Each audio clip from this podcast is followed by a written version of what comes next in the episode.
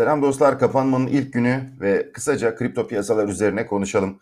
Bitcoin şu anda 54.300 seviyelerinde, dominans 49.20. Bu ikisinin bir gösterge olarak önümüze çıktığını görüyoruz. Dikkat etmemiz gereken nokta şu. Markette 2 trilyon dolar var ve %49'u Bitcoin'e ait bir parayı gösteriyor.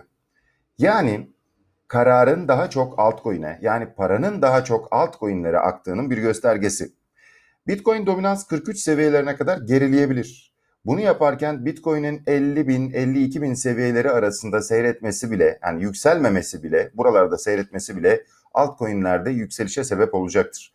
Bundan dolayı elinizde bulunan altcoin'lere sahip çıkın derim.